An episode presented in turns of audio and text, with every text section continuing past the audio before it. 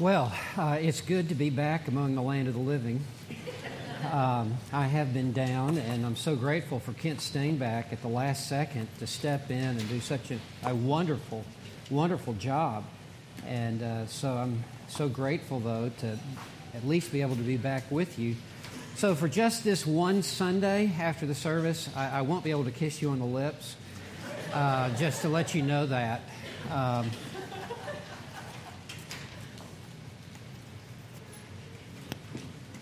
Okay, can you hear me now? Okay, all right. You can't, Kent wants to know if I can do that over.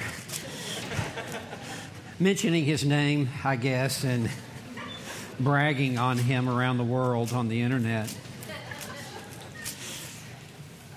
So, we are in the book of Genesis, right?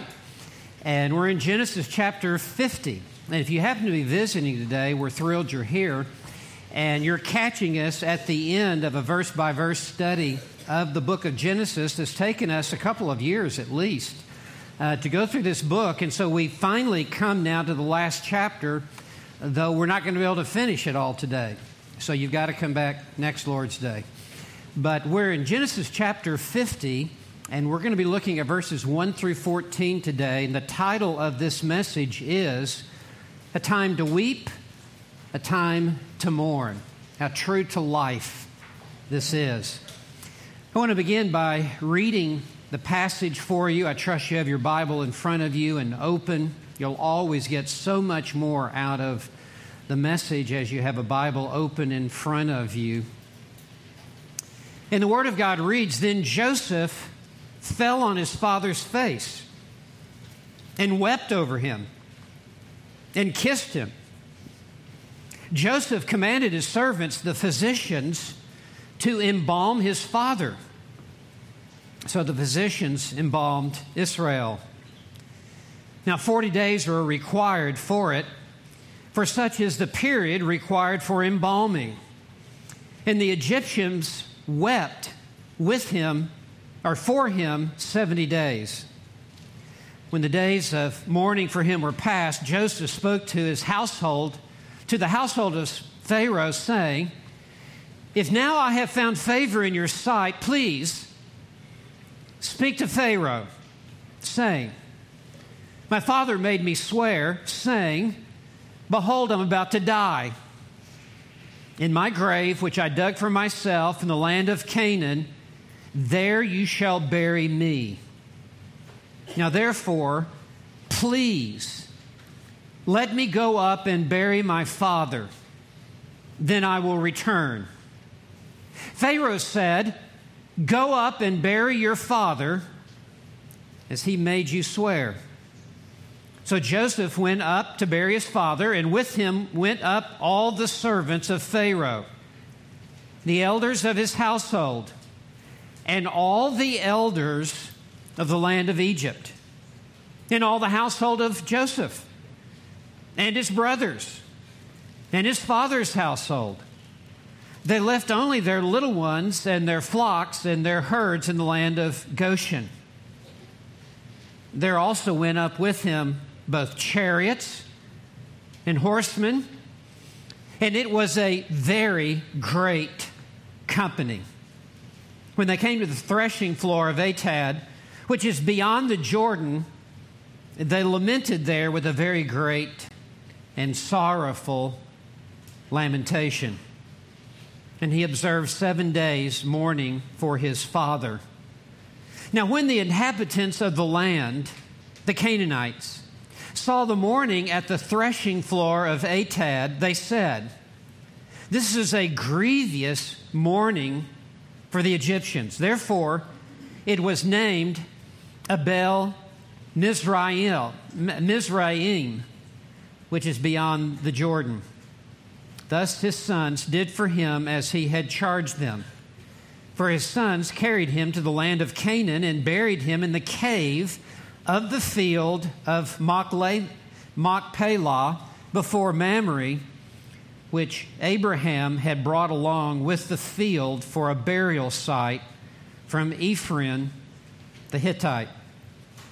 After he had buried his father, Joseph returned to Egypt. he and his brothers, and all who had gone up with him to bury his father. This is the reading of God's inspired word. It has much to say to us today. Let us go to him in prayer. Father, we thank you that we are not left to live our Christian lives on just feelings or the traditions of men or on dreams or visions or things like this that have no substance, but that you have left us with your written word, that your Holy Spirit inspired every text that is recorded for us in the Bible, and it is pure truth, unvarnished, unadulterated truth. And every passage of Scripture we believe is profitable for us. And so I pray as we look at this scene of the burial of Jacob that you would speak directly to us and that there would be much for us to take home with us as we would live this out. So, Father, we ask now for your assistance, the ministry of the Holy Spirit, to be actively at work in both the preacher and the listener. In Jesus' name. Amen. The title of this message is A Time to Weep, A Time to Mourn. In these verses, we see the burial of Jacob in the land of Canaan. And most specifically, we see the weeping and the mourning and the sorrow, the heart rending sorrow of Joseph and his brothers over the death of Jacob. And we learn from these verses that even we as believers are not exempt from the, from the loss of loved ones and from the sorrows of life.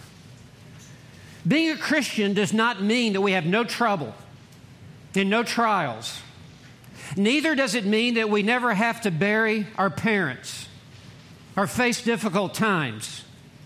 We too will suffer just like the world suffers over many things that we hold in common. Throughout the Bible, believers are told that they will suffer much in this world. Job suffered the loss of his entire wealth, and then he suffered the loss of seven sons and three daughters all at once. And then he was inflicted with boils all over his body, and he was the most righteous man on the face of the earth by God's own estimate. Stephen was stoned to death for simply preaching the Bible. James was put to death with a sword. Daniel ended up in the lion's den. Ezekiel was taken hostage and carried to a foreign land where he lived in exile. Jeremiah was beaten and imprisoned and was ab- abducted and taken to Egypt. John was confined to the Isle of Patmos, where he suffered hard labor in basically a concentration camp. The Apostle Paul, time does not permit us to, to walk through the trials and tribulations of the Apostle Paul, but he endured beatings and imprisonments lashes with the whip and with rods, shipwreck. He was literally drugged through the streets of, of Philippi. Job said, Man is born for trouble. As sparks fly upward. Solomon said there is an appointed time for everything, that God in His sovereignty has appointed what will take place in our lives as it unfolds. There is an appointed time for everything, and there is a time for every event under heaven a time to weep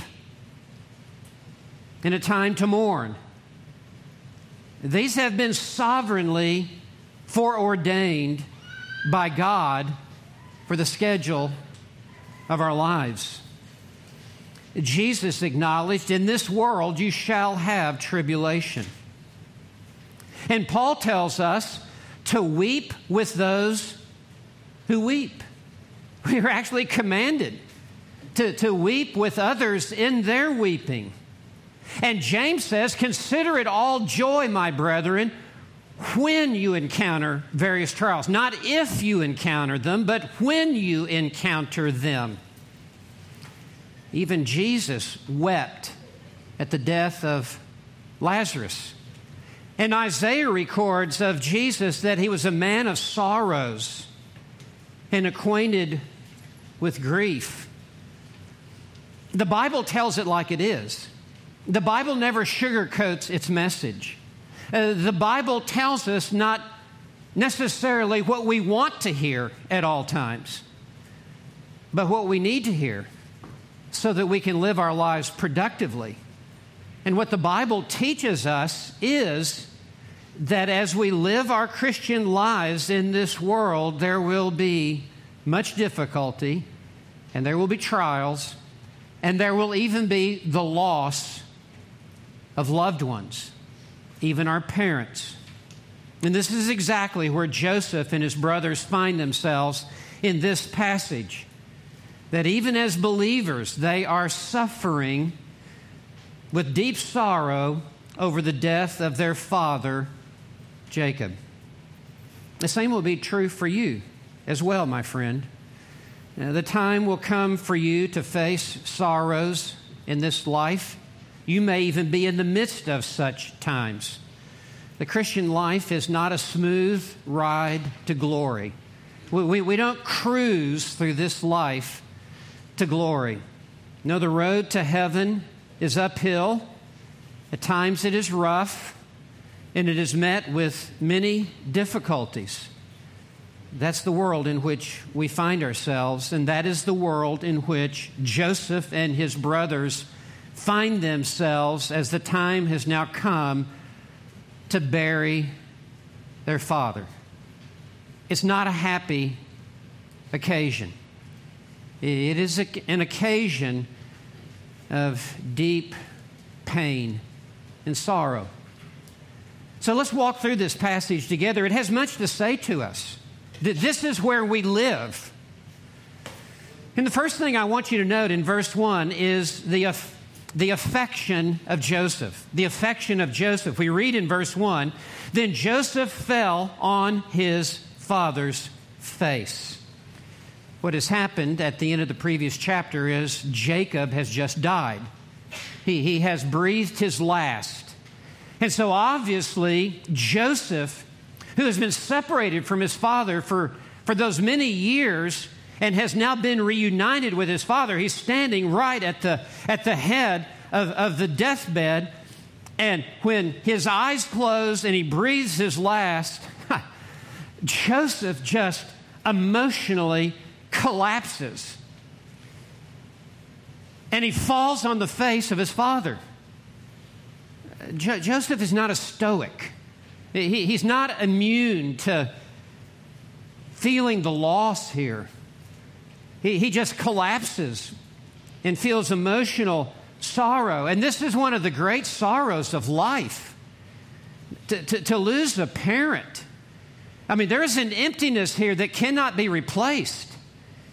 There is a sense of loss of security. It's almost as if the, the, the rug has been pulled out from underneath you, and the one who has brought you into this world is now removed, and there's a sense of loneliness. There, there, there's a sense of, I am now here by myself without my father. And it says that he, that he wept. He, he, he, he wept over him uncontrollably, just bawling with tears. And then we read, and kissed him. He just began to smother with kisses again and again and again the lifeless face and body of his father as it lay there as if I just can't let him go. For the last 17 years, Joseph and Jacob been, have been reunited. Uh, you, you recall that there was that time of separation after Joseph, as a teenager, was taken down to Egypt, and they, they were, did not see each other for many, many years until they are finally reunited. And as we preach through Genesis and we go from narrative to narrative to narrative, sometimes we're not aware of the time span between one story to the next story to the next story. You just simply need to know that since Joseph and Jacob have, have been reunited now in Egypt, it's been a total of 17 years. I mean, their hearts have been welded together. They have been cemented together in a, in a bond of fatherly and son affection for each other, and now the father is gone. The loss of a father is a monumental experience for anyone to go through, especially if you had a good father who cared for you. Um, I have suffered the loss of both of my parents, and I performed both of their funerals. And it does leave a great emptiness on the inside that is hard to fill back up. And so, by way of application to you today, I would say this that for those of you who still have parents alive, you need to fall on their face and smother them with kisses now while you can. Because the time will come when they will breathe their last and you will be unable to express your love and your devotion to them. The fifth commandment says to honor your father and mother. And this is a commandment from God, and it will be well with your soul as you continue to love a father or a mother that is still alive.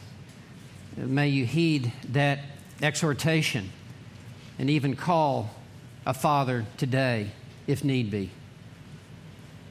The second thing I want you to notice in verse 2 the preparation for burial, verses 2 and 3.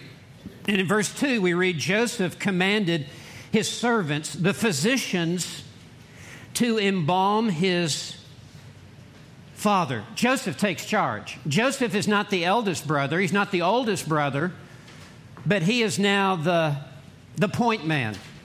Uh, he is over the nation of Egypt, and he is certainly over his 11 other brothers and he takes command. In fact, it's, when it says Joseph commanded, that Hebrew word means he ordered, he charged the servants, the physicians, to embalm his father. Now, the usual practice for burial among the Hebrew people was to bury their deceased loved one the very day that they died.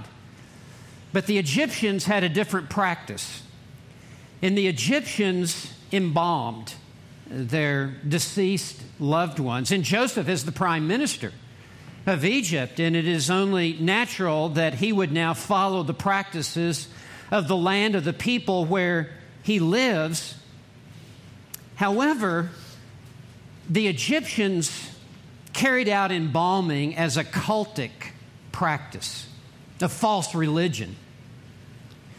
They believed in the afterlife and they believed that embalming the body would guarantee the success of the afterlife for the one who has died. And they also had it carried out, the embalming process carried out by cultic priests, false teachers, false prophets. And so Joseph will have none of that.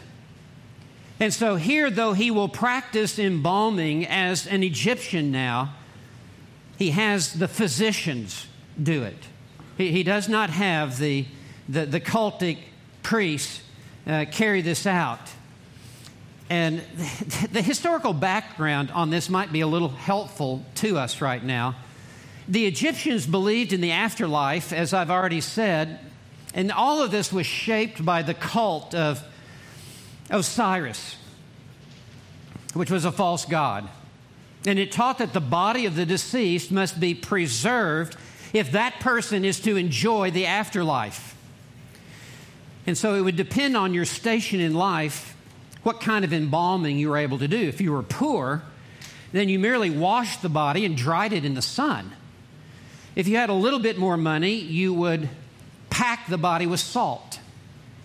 If you had a little bit more money, then you would be one who would inject uh, juniper oil with salt into the body. But the rich, they were the ones who could afford this whole process. And I'm not going to go through the embalming process because I'm a very sensitive man. And uh, it's, a, it's a grisly, uh, a grisly procedure. And I, I read about it uh, this week. But suffice to say, they would drain the fluids out of the body and they would put fluids in, and then they would wrap the body in uh, linen cloths, which is the process of mummifying the body. And it, it was believed that that would guarantee them uh, a successful journey to their destination after death. In fact, uh, many uh, pharaohs would be put into a ship, uh, embalmed, uh, mummified, and put into a, a boat that they would be able to sail into the horizon of the future and go to a happy life. And so that was the practice of the Egyptians. And so we read at the end of, of verse 2 so the physicians embalmed Israel. Though, of course, Joseph has no such pagan beliefs or religious superstitions, but nevertheless has his father embalmed. So, verse 3 now 40 days were required for it, for such is the period required for in, embalming. It was a very detailed procedure, as I said, and I'm going to spare us all those gory d- details and at the end of verse 3, and the Egyptians wept for him 70 days. The whole nation went into a state of mourning over this man that they've never met. And this probably is to assume that Pharaoh has issued a day, or really a, a 70 day period of, of mourning. And the whole nation basically shuts down. Whenever a Pharaoh would die, it would be a 72 day period of mourning. And so for this to, to read 70 days underscores the importance of Joseph, how he has uh, arisen to this high place of prominence to be prime minister over Egypt, and how the people looked up to him, and how Pharaoh had the highest regard for Joseph because of the excellence with which he administrated the affairs of the nation. And so, if your father now dies, we want to honor him in this foreign land. And so, the 70 days actually includes the 30 days past the 40 days of embalming. So, it's a total of 70 days.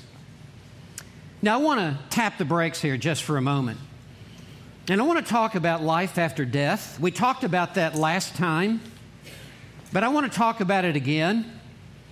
And I want to quickly give you seven truths about life after death.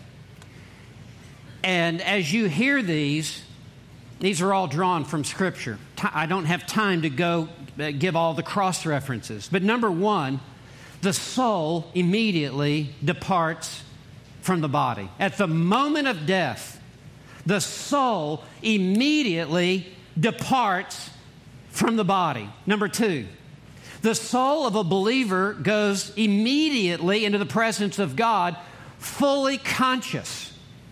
You will never be more awake and alert five seconds after you die. You will be fully awake and alert in the immediate presence of God. Third, the soul of an unbeliever goes immediately into eternal punishment, fully conscious. There's no halfway house, there's no purgatory, there's no second chance. For an unbeliever to die, immediately they wake up in the lake of fire and brimstone. Fourth, the body goes into the grave or into its final temporal resting place. So, whenever there is a funeral, there is the body, and the graveside will be performed, and the body is put into the ground, though the soul is not there. The soul has gone either to God or to hell. Fifth, the body will be raised at the end of the age in the resurrection. At the end of the age, there's going to be a great resurrection. And when Jesus comes back, he'll give a shout, and every grave will open, and every buried body will be instantly and immediately resurrected and come out of that grave. Sixth, the body of believers will be raised to a resurrection of life with a new body. And in this new resurrection body, it will be perfectly adapted for the new environment in heaven, such that this new body will never grow tired, it will never grow weary, that we will be able to worship God forever and ever and ever throughout all of the ages to come. And in this new body, there will be a heightened sense of pleasure and a heightened sense of joy within our body, such that we will eat from the, the tree of life and drink from the river of life with pleasures 10,000 times times 10,000. And we with eyes will behold the glory of the Lord Jesus Christ with, with glorified, resurrected eyes. Seventh, the body of unbelievers will be raised to a resurrection of judgment with a new body. And it will be a new body that will be perfectly adapted for their new environment in the lake of fire and brimstone. It is a body that will never be consumed by the flames. It is a body that will never uh, perish. It will be an immortal body, now suited for the flames of hell, in which they, they it would almost be as if they're in an asbestos suit of some sort and be able to, to endure all of the flames, yet with a heightened sense of the affliction that will be felt in the body. No, we as Christians do not believe in pagan beliefs about the afterlife. We believe what the Bible has, has said to us concerning what takes place at the time of death and immediately after death. And I want to throw this in as well, which I said at the, at the early service that just flashed into my mind.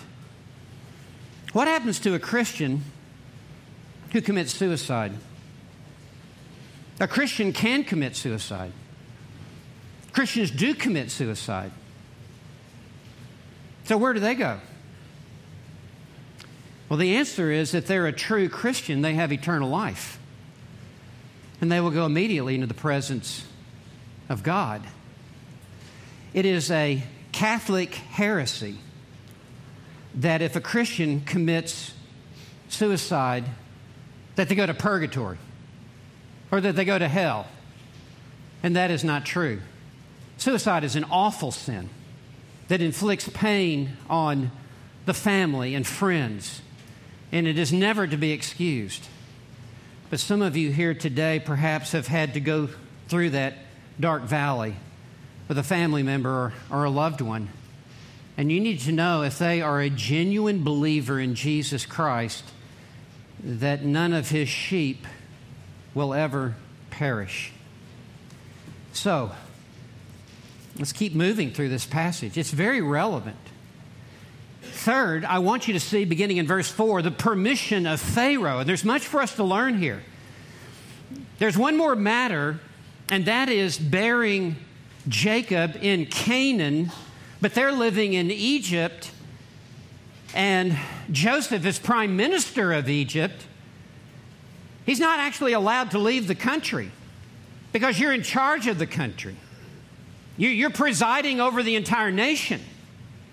And so you just can't leave the nation unless there's permission granted from Pharaoh.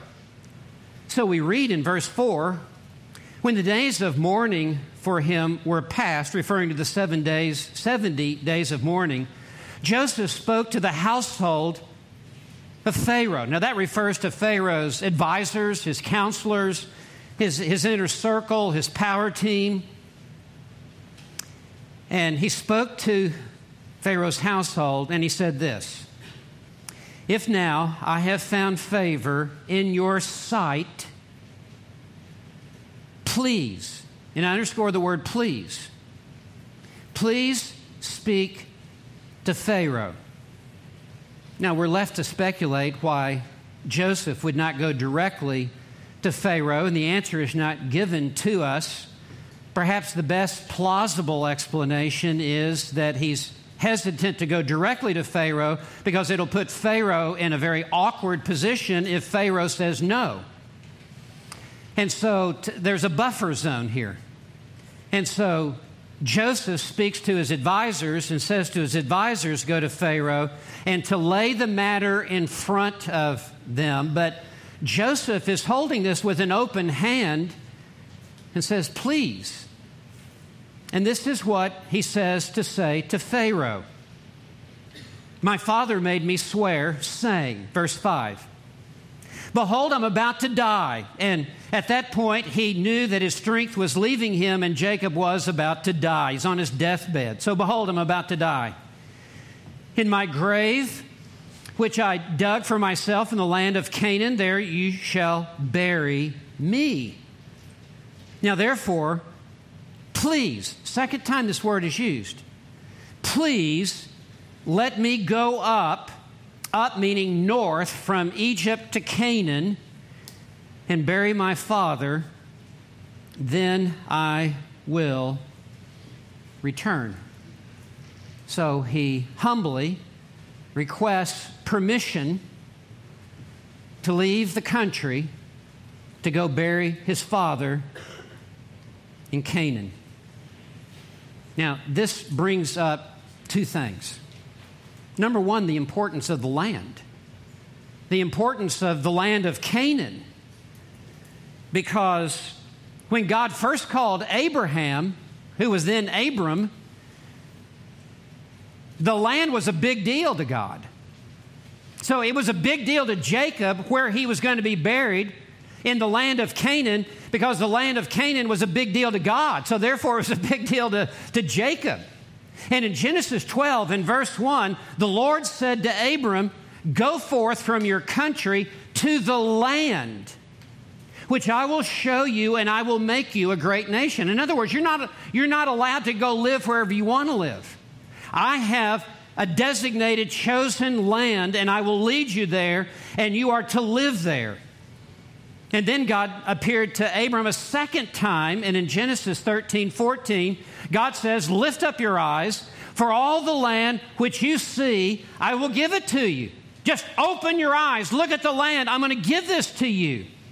And then in Genesis 15, verse 7, a third time, God appears to Abram and said, I am the Lord who brought you out of Ur of Chaldees to give you this land to possess it.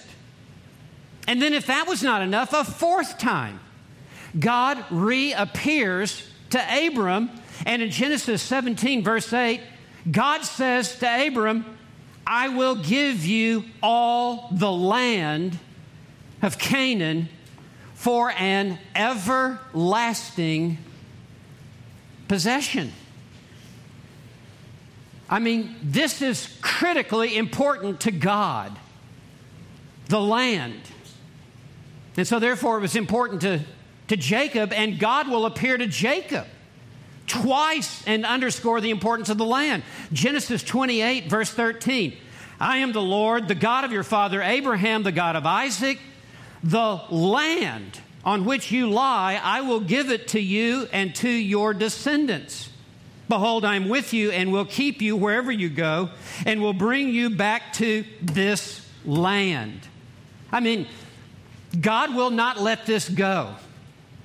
He is focused upon Israel living in the land. And then again, Genesis 35 11. God appears to Jacob, and God says, I am God Almighty. That would get my attention. The land which I give to Abraham, or which I gave to Abraham and Isaac, I will give it to you. And I will give the land to your descendants after you. This is why Jacob is making this deathbed request to bury me in the land because it is a designated portion of land that God has promised to give to his covenant people. I mean, it is strategically located really at the intersection of the globe, at the crossing points of Europe and Asia and, and Africa. This little strip of land is the size, I've told you, of Dallas Fort Worth. It's a tiny little piece of land. And yet, even to this day, world politics and world events just continue to circle around that tiny little piece of land. It underscores the importance of the land. It was in this land that God sent his son to be born in Bethlehem. It was in this land that Jesus lived and taught. It was in this land that Jesus was crucified upon the cross. It was in this land that Jesus was buried, was raised from the dead. It was from this land that Jesus ascended back to heaven. It will be to this land that Jesus will return at his second coming. He's not coming to New York. He's not coming to London. He's not coming to Johannesburg. He is coming to the Mount of Olives in the land that God has promised to give to Israel. I was once riding in the back seat of a car headed to speak at a conference with one of the most preeminent theologians of our day. Man, Dr. Walt Kaiser, president of Trinity Evangelical Theological Seminary, who's written numerous books that we continue to use to this day in seminaries on just how to interpret the Bible. And I said, Dr. Kaiser, we've got about 10 minutes until we arrive where we're preaching. Give me your best reason for premillennialism. Just put down the ace of spades. He said, The land. The promise of the land. He said, We can't allegorize that.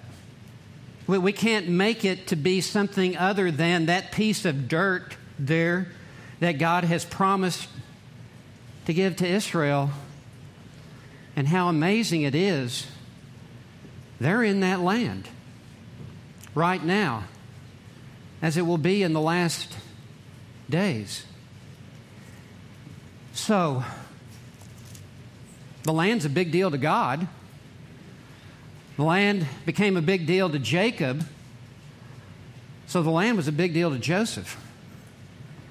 And he said, I would like permission to go to the land to bury my father.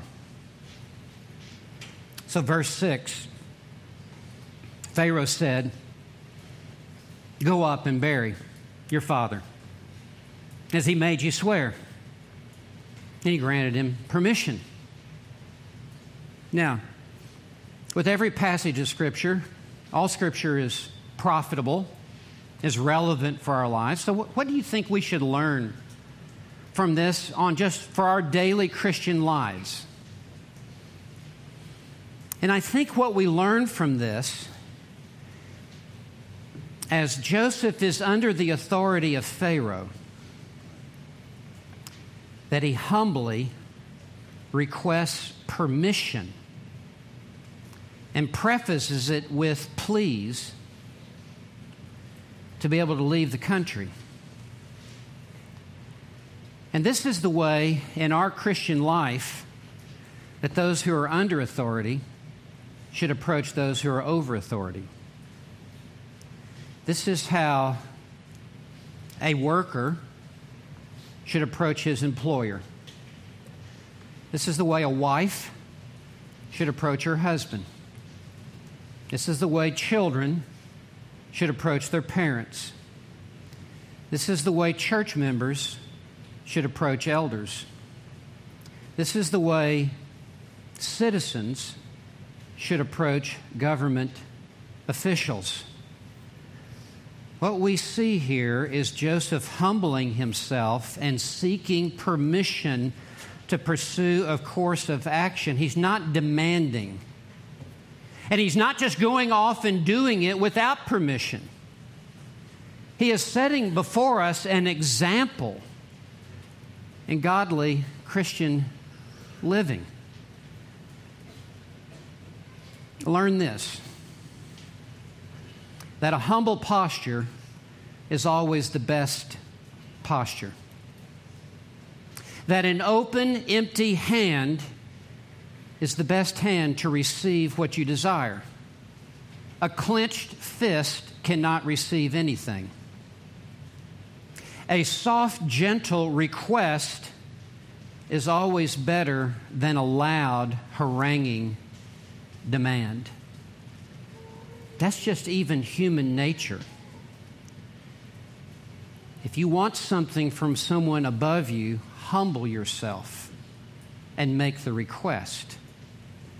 That's what we see Joseph doing here.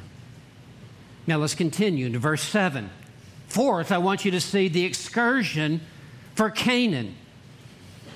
So we read in verse 7 So Joseph went up to bury his father, went up meaning north, and there are eight layers of this national funeral procession that, that, that I want you to see. I mean, th- this is impressive. This is really a spectacular sight.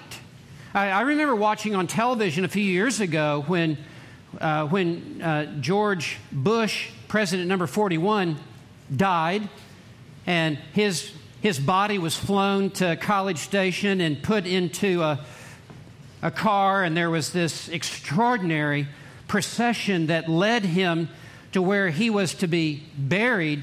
I mean, I, I had tears, I, I had uh, goosebumps as, as I watched this uh, grand procession. And that's something of what we see here. Let me, point, let me point out these eight layers to you in verses 7 through 9. Uh, the first is Joseph himself, he, he will lead the procession. And then, second, and with him all the servants of Pharaoh. Th- this refers to the attendants in Pharaoh's palace. And then, third, the elders of his household, referring to Pharaoh's household. This refers to all of Pharaoh's advisors and counselors, his inner circle. And then, fourth, we read, and all the elders of the land of Egypt. That's a staggering statement. This is all the national leaders who, who preside outside of Pharaoh's household. Uh, these are high ranking authority figures in, in, in Egypt. Uh, these are prominent figures. And please note the word all, A L L, all the elders of the land of Egypt. And that word will be repeated in verse 8 and all the household of, of Pharaoh, excuse me, of Joseph. This includes all of his advisors and all of his counselors. Because remember, he's the administrator, the prime minister who's running the nation, and would also include Ephraim and, and Manasseh. And then sixth, and his brothers, that's all 11 of them. And then seven, and his father's household. Uh, this is Jacob's sons' wives and their adult children, and any servants that they have. And then at the end of verse 8, they left only their little ones and their flocks and their herds in the land of Goshen. They did that as an indicator to Pharaoh, we're coming back. I mean, we're leaving a deposit here, in essence, in, in, in Egypt. We'll be back. And then when we come to verse 9, it's the eighth layer of this procession. There also went up with him both chariots and horsemen. This is a, a military escort. This is a sign of a very important, prominent man is, is being buried. This is a, a national funeral and a show of respect and honor. for Joseph as well as for Jacob. And then verse 9 concludes, please note this, and it was a very great company. I mean, not just that it was a company, the word company here means just a very large number, host of people. But it was not just a company, it was a great company uh, the word great here is the word that's translated throughout the Old Testament as glory, the glory of God, which just means weight, the weightiness of God. Uh, the more weight a businessman had meant he had more silver, more gold. He was a weightier influence in the community. That's the word that's used here. A very imposing, weighty company. But even he adds, as Moses writes this, it was a very great company. The word very here means exceedingly. And so this was quite a spectacular scene. I mean, Joseph rode first in front of the wagon, carrying Jacob's embalmed body. I mean, I've driven in funeral processions where I'm out the point man and the casket is coming in behind. That, that, that's where Joseph is. And he's followed by the national leadership of, of Egypt and the 11 brothers and families and sons and military chariots that could go into battle and war, accompanied by horsemen and soldiers. This is quite the scene. I hope you can see it. And it's hard not to see something else here. It's hard not to imagine that this is a prefiguring of the Exodus that will take place 400 years later, that will travel from the exact same point A to point B, that will travel led not by Joseph, but by Moses from Egypt to Canaan and will take much of the same route because they both will come in from the east across the Jordan River into the promised land. And so, this is what the Exodus will be like. I only wish after we finish Genesis 50, I could just keep going into Exodus and keeping that going. No one laughed. Okay. All right. Now, come to verse 10. I want you to see fifth, the lamentation for Jacob. Verse 10. When they came to the threshing floor of, of Atad, which is beyond the Jordan. Now, what is a threshing floor? A threshing floor would be where farmers would harvest their wheat and take it to the highest hill of their property. And the highest hill, they would build a threshing floor, which would be made out of stone and it would be very, very flat. And the wind would blow the strongest on top of the highest hill. So you never build a threshing floor in a valley. You would always build it on the top of a hill. And so the farmer would take his pitchfork and put it into the wheat and just throw it up in the air, and the wind would be blowing and make a separation, and the heavy kernel would just come straight down, and they would be able to easily gather it and, and use it for consumption. But the, the outer the, the outer chaff that's of no use to anybody for anything, the wind just blows it away. It's, it's just like a lightweight material.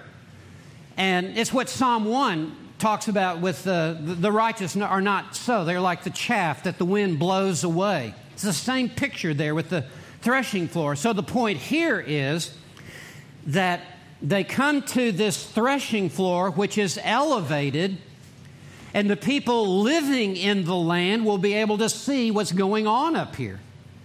The Canaanites who are living in the land will be able to see them as they come to the threshing floor of Atad, which is beyond Jordan. So they've crossed Jordan and they lamented. which means to wail with loud crying. With, now watch these words that are just stacked up together a very great and sorrowful lamentation. I, will spare us doing word studies on all four of those words, but it just, it's like crying on steroids. I mean, I mean, it is intense wailing and deepest sorrow. And within this, this military procession, in the funeral procession, there are different degrees, no doubt, of, of weeping. With Joseph, with his 11 brothers, there, there's the depth of sorrow. And with others who had a more distant relationship from Joseph and Jacob, there would still be sorrow, just not to the same extent. But even today, it's a natural response when you see someone else crying. It brings emotion out of you. I mean, you can go to a movie, a sad movie, you're not even a part of the script. You're not even in the movie, and you find yourself crying. And so it's, it, we, we can understand how everyone here is drawn into the emotion of, of this moment. And we read, and he, Joseph, observed seven days mourning for his father. Just bitter weeping. And all of this underscores and expresses how important his father was to him. And it underscores how important your Father is intended by God to be to you. That if you would ever shed tears, it would be over the loss of a father or a mother. Verse 11 Now, when the inhabitants of the land, the Canaanites, saw the mourning, well, of course, they saw it because they're up on the threshing floor in plain view of, of everyone. They said, This is a grievous mourning for the Egyptians. And so, therefore, it was named Abel Mizraim, which means in English, the mourning of Egypt. They were so moved by this sight that they renamed the place the mourning of the mourning of Egypt in just great honor. You know what's interesting? The last time I went to Zambia in Africa, which is where David Livingstone, the missionary, made his way down into the heart of, of Africa to bring the gospel there to the Africans Every place where Livingstone set up camp and stayed to this day, the name of that place is the Anglo-Saxon, name in honor of David Livingstone. That he had made the sacrifice to bring the gospel to us and not leave us to die and perish eternally in Africa. And all of the other towns, when you look at a map of Central Africa and Zambia, where Livingstone ended up being, they have regional names that come from the tribes in that area. But wherever Livingstone went, he was so highly honored. In fact, when he died, the Zambians cut his heart out and they buried it in Zambia because his heart belongs to us. And they actually mummified his body. And they had to carry it on foot all the way to the coast. And their fear was that the cannibals would be able to smell the body of David Livingstone and they would eat Livingstone's body en route to the coast where they could put it on a ship. And so that's why they embalmed Livingstone's body. And they put it on a ship, and that ship sailed all the way around and came to England, and where his body is now buried in Westminster Abbey. But his heart remains in Africa. Well, these Canaanites see the, the mourning over Jacob and what a great man he must be. And so we must rename this place. We will name it the mourning of, of Egypt. And so this leads us finally to verse 12, the observation of the sons. And this is worth noting.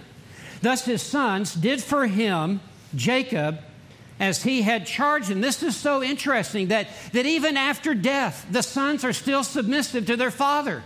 Even after death, the, the sons are still obedient to their father. What he had requested before he died, they could have reasoned, well, dad will never know the difference where his body is to be buried.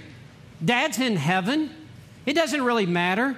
But no, there was an allegiance to their own father that they will carry out his dying request.